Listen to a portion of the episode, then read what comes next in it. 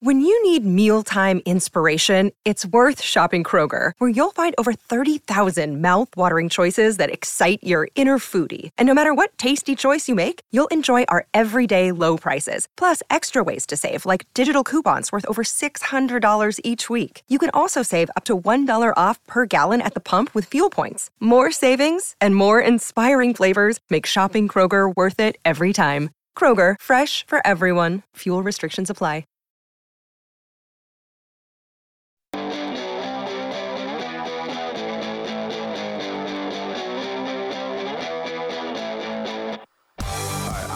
McDavid from your Edmonton Oilers, and you're listening to Inside Sports with Reed Wilkins on 630 Ched.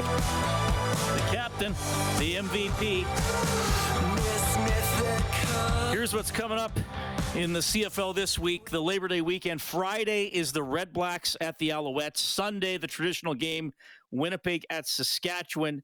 Monday, Toronto at Hamilton, and then right here on 6:30, Ched countdown to kickoff at one game at 2:30. Elks at Stampeders. Thanks to that victory last year, the Elks lead the all-time Labor Day series, 30 wins, 29 losses, and one tie. The Stampeders had the chance to take the overall lead in the series for the first time since 1949 when they won the very first Labor Day game. 26 was the final. Then Edmonton reeled off seven consecutive wins. Calgary did win a few in a row, but uh, Edmonton had a much larger lead in the series until the Stamps won eight in a row from 2012 to 2019. But uh, Edmonton, a somewhat, uh, well, not somewhat, it was an upset last year. At the time, maybe not as big an upset as it looked at the end of the year when you saw the Elks only had three victories, but Edmonton won it last year. 32 20. So that's what's uh, coming up this weekend. We mentioned some of the Oilers players starting the informal skates uh, at Rogers Place, downtown community arena. You'll hear some comments from Dylan Holloway as we move along tonight on Inside Sports. The producer of the program, he lined up Chris Jones off the top tonight. And of course, he's our Elks color analyst on our broadcasts, along with Morley Scott. It is Dave Campbell checking in. Well, hello, Dave. Oh, hello. And I think what you're saying is that the Elks carry some momentum from last year's Labor Day win into 2022. I believe that's what you're saying. Try to keep it positive. Absolutely. Why not? I don't know. Um, yeah. well, I, I feel like it's going to be interesting watching Calgary with uh, with Bo Levi Mitchell uh, demoted, maybe permanently this time, and uh, mm-hmm. Jeffrey Maier. But Maier, uh, didn't Maier play quarterback in the Labor Day game in what 18 or 19? Uh, he played last year, actually. So that was his third. Was he the quarterback last year? Okay. Yeah, yeah. Last year was his rookie year, if you remember. He uh, he started uh, against the Alouettes. He started against the Bombers, and then he started against the Elks. And he passed for 300 yards in each game, becoming the first CFL rookie quarterback to pass for 300 yards in three straight games. And he was six yards away from becoming the fourth quarterback in CF or the first quarterback to do it four straight times uh, last week against the Bombers, but he was six yards short. So he's he's good. I, I think he's the future of the Stampeders. At least it looks that way for now. Let's just say this: Bo Levi Mitchell is not getting the start until there's a very good reason to do so. So it's Jake Maier's team right now. Okay, uh, man, I can't, I can't. That does not feel like last year. I guess my sense of time is all discombobulated. So anyway, uh, we'll we'll talk Labor Day stuff here in a, in a few minutes. First of all, the the trade today, and, and you heard what a fan texted in before we went to the break. Like, I didn't realize you could tank in the CFL. I mean, Lyon and Costigan have been pretty good for the Elks. I, I know Avery Ellis might be a pretty good player, well, is a pretty good player in his own right.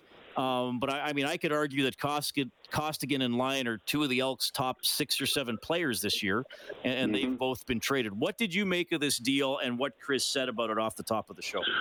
Well, first of all, when you see two starters being traded for a draft pick and one starter, um, you're going to probably lo- lose the trade. That's what I felt like. The Elks today have lost this trade. Now, when you consider the Elks are three and eight, they've lost four of the last five. They are well out of the playoff picture. I mean, let's let's just make it clear: the Elks are six points back of the Riders for the crossover spot in the East, but they've lost the season series, so it's eight. So that's right. a lot of ground to make up. Um, so with seven games left, they basically have to run the table, and there's no guarantees. And now the likelihood of that happening is is not good. You know, going into this season, it was going to be tough anyway, just because of the massive amount of change uh, that Chris Jones implemented with the roster, and now he's traded two more players from last year who were pretty good. I mean, you got Thomas Costigan, who wasn't an every week starter, but got six sacks, and that led the team or tied for the team lead. Nafees Lyon played the last five games. He had two interceptions. He had two in consecutive, or one in consecutive week, or two in consecutive weeks. I mean, so that's pretty good. Where this year, you know, I don't think both of those players stood out like they did last year. Um, but that's not to say they had bad years. I mean, Nafees Lyon has one interception, one sack, he's been hurt a bit. He's got four knockdowns. That leads the team. Costigan has three sacks. That's uh, behind the leader, Jake Ceresna, who has been a, a house of fire in the last three games ever since he's come back off the sixth game. But, you know, when I looked at the deal and it said draft pick, and the rumor was draft pick, I said, what is that pick? I said, because that's a key pick. And then it turned out to be a third rounder in 2023, and I said, there you go. And, and then Chris Jones has filled the gap. Jamin Pelly was a supplemental pick, and they had to surrender the second rounder, as Jones explained. So that gives them three thirds or two thirds in what is a deep draft in 2023. 2022 wasn't considered deep, although there was always, you know, there's always going to be high end players in the first round and maybe in the second, but it kind of petered out. But this draft is labeled as a very, very good and deep draft. So I think it's to get some more draft capital in his arsenal uh, going forward. And Avery Ellis is no slouch, you know. I mean, he's not a superstar DN, but he's a serviceable DN with 22 sacks in his career, so he's going to probably come in and start right away. You know, Chris Jones is someone that has a certain type of player he likes. You know, on defense, he wants athletic guys, long guys. You know, and on the defensive end, I mean, he turned a fullback slash tight end in AC Leonard, who has three career touchdowns, into um, a defensive end and one of the better ones in the CFL. So he likes those type of players. Whether he sees that in Avery Ellis, I assume so. That's why he traded for him. Uh, Nafees Lyon is five nine. Nafees Lyon's a good player, but if you don't stand out, I think for a Chris Jones t- type managed team, then you're kind of under his you know his line of or in his line of fire. You know he likes long athletic players on the on the defensive backfield. Here's the thing though, Reed. We may not see it right away, but at some point there has to be a player that is better than Nafees Lyon and a player better than Thomas Costigan, or this trade is going to look really, really bad. Whether it's a Canadian or an American or even a global, I don't care. That player has to be better, and we may not know that, you know, until next year, maybe the year after. Maybe we did, they, he does find someone that is that is pretty good this year. And the other thing, you know, when I say he likes long athletic players, a lot of people are saying, why is Duron Carter here? you know, and I would be like, okay, well, because Chris Jones really likes his how tall he is and how athletic he is. But at the same time, you can question whether he's a, a serviceable defensive back. So uh, I think the third rounder was the key for sure. And, uh, you know, Chris Jones wants to put a stamp on this team, and there's two players that he didn't pick as well, and he's going to send send away, even though he did like what he saw out of both players for the most part. Okay, I asked him a little bit about Cornelius losing some of the, the closer games. Uh, by the way, he said that he confirmed that Kenny Lawler does have an ankle injury. He yeah. just said we'll see how he progresses. He didn't confirm the report of missing a couple games that Farhan Lalji said. And Tre Ford, quarterback, he said is still a little bit away and that he's not comfortable activating Ford and putting him in a game until he's uh, re- fully 100% because it seems that Jones thinks, you know, that Ford certainly has a future here with the team. Anything else from that interview with Jones that really caught your ear?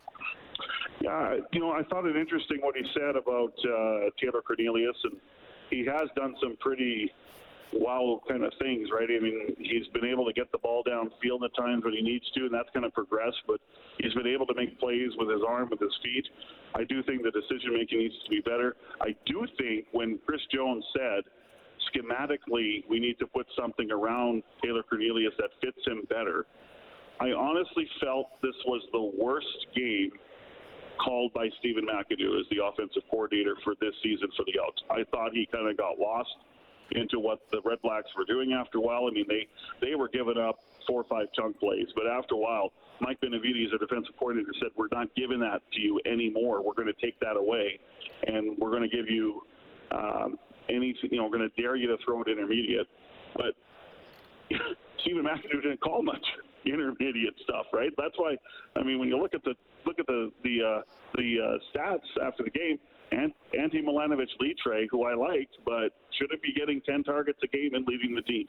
So I thought that was interesting that uh, he said schematically we need to put an offense that is more comfortable for Taylor Cornelius. So we'll see if we see that on Monday. Tre Ford, I, I, I agree with. I mean, you don't need to rush this player back in his first season.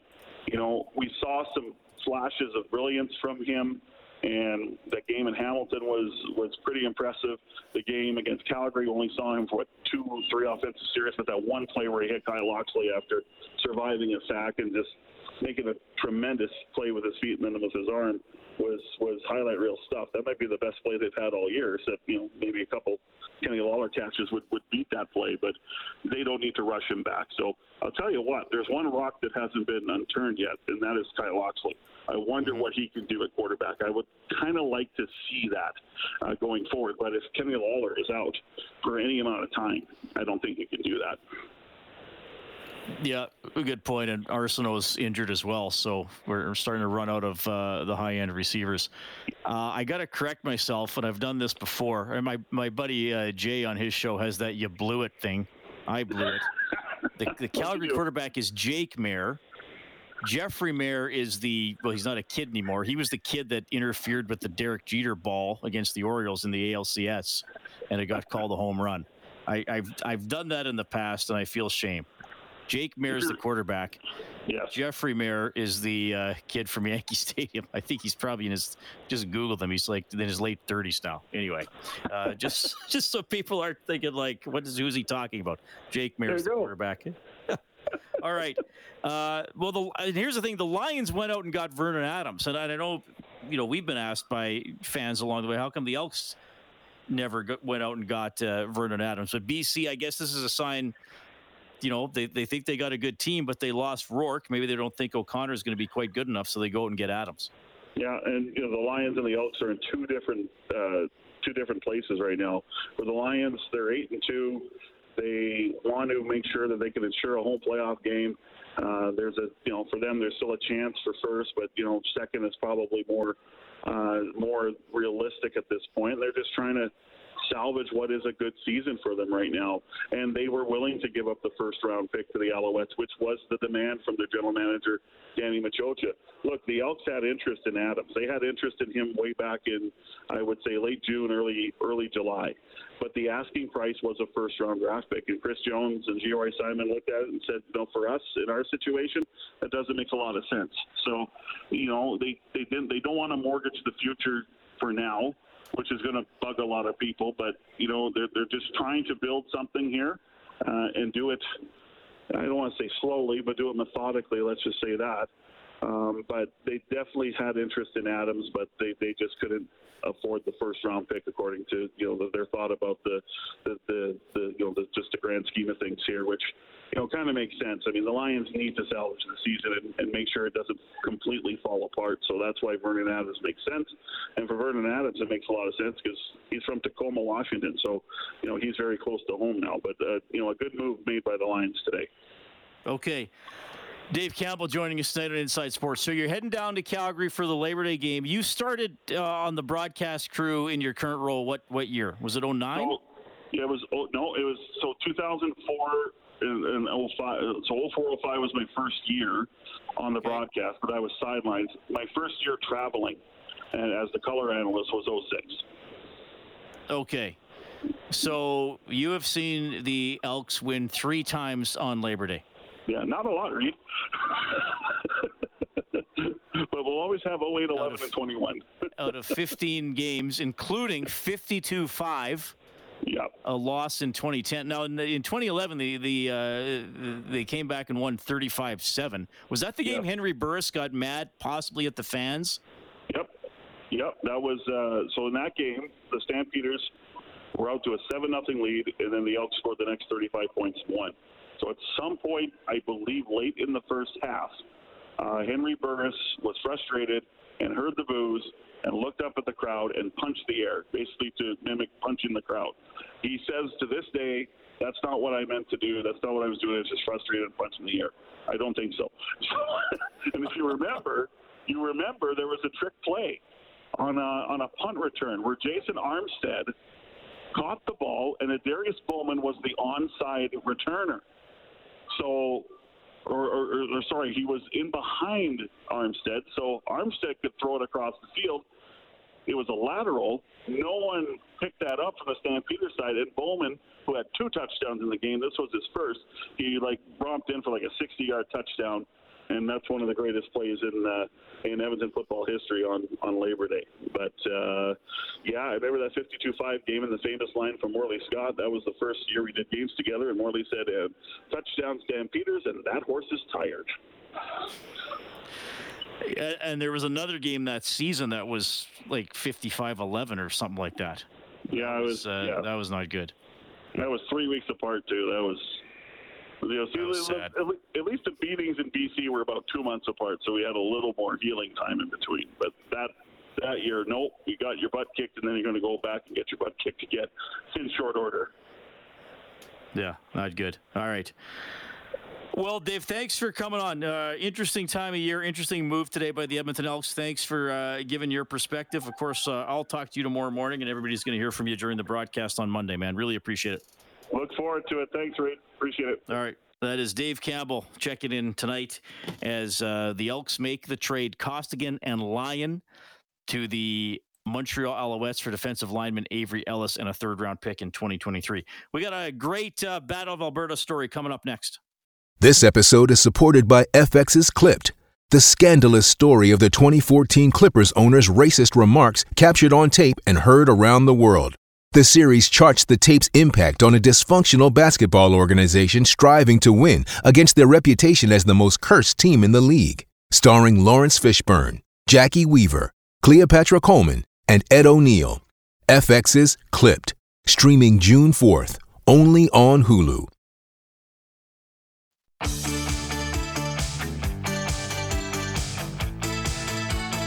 Subscribe to the Inside Sports Podcast Available on Apple Podcasts, Google Podcasts, or wherever you find your podcasts. This is 630 CHED Inside Sports. All right, sign up for that podcast. We'll get you a canned ham delivered right to your door. The special Inside Sports canned ham. They're delicious. That's our slogan. The canned ham. They're delicious. All right, just trust. Tr- that's that'll be the slogan. Trust us.